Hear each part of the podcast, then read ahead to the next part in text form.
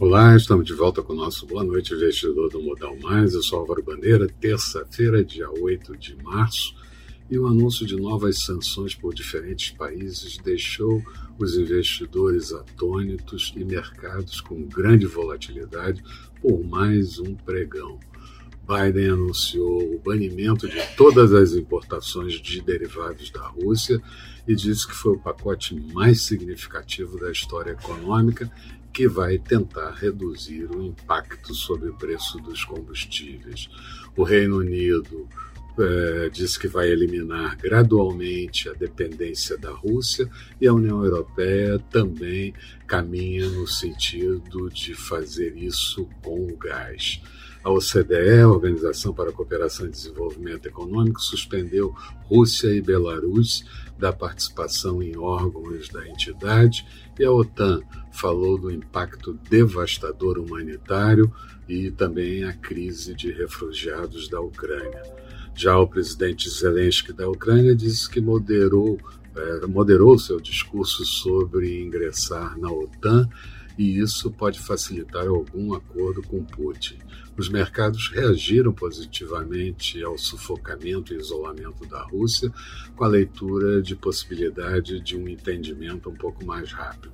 Aqui fomos na cola disso, mas com Vale ainda pesando e Petrobras com possibilidades de interferência. Nos Estados Unidos foi divulgado o saldo da balança comercial de janeiro, déficit de 89,7 bilhões, alta de 9,4%, e os estoques no atacado de janeiro subindo 0,8%. Aqui, IBGE divulgou o IPP, Índice Preço ao Produtor de Janeiro, uma alta de 1,8% em 12 meses, subindo 25,1%.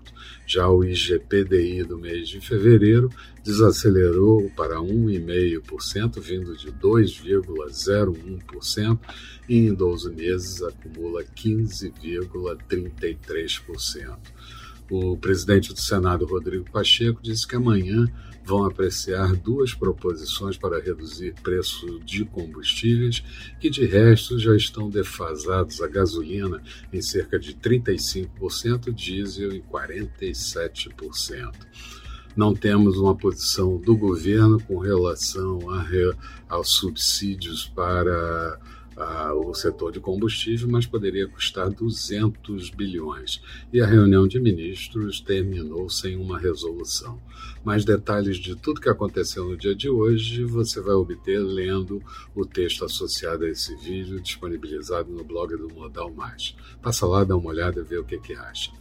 É, faltando meia hora para o encerramento, a Bovespa tinha uma queda de 0,03% índice em 111.565 pontos, o Dow Jones subia 0,48%, Nasdaq em alta de 0,83%, petróleo WTI fechou cotada o barril a 123 dólares e 52 centavos, uma alta de 3,45%, mas subiu muito mais ao longo do dia.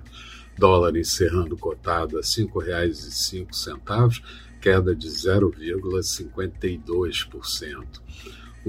na agenda de amanhã, vamos ter a produção industrial de janeiro, divulgada pelo IBGE, pode ter caído algo como 1,8%, fluxo cambial pelo Banco Central na semana anterior, nos Estados Unidos a oferta e demanda agrícola pela USDA e os estoques de petróleo na semana anterior. Hoje à noite, vamos ter a inflação na China do CPI consumidor e PPI atacado no mês de fevereiro. Eram essas as considerações. Tenham todos uma boa noite e até amanhã bem cedo com o nosso Bom Dia Investidor. Até lá então.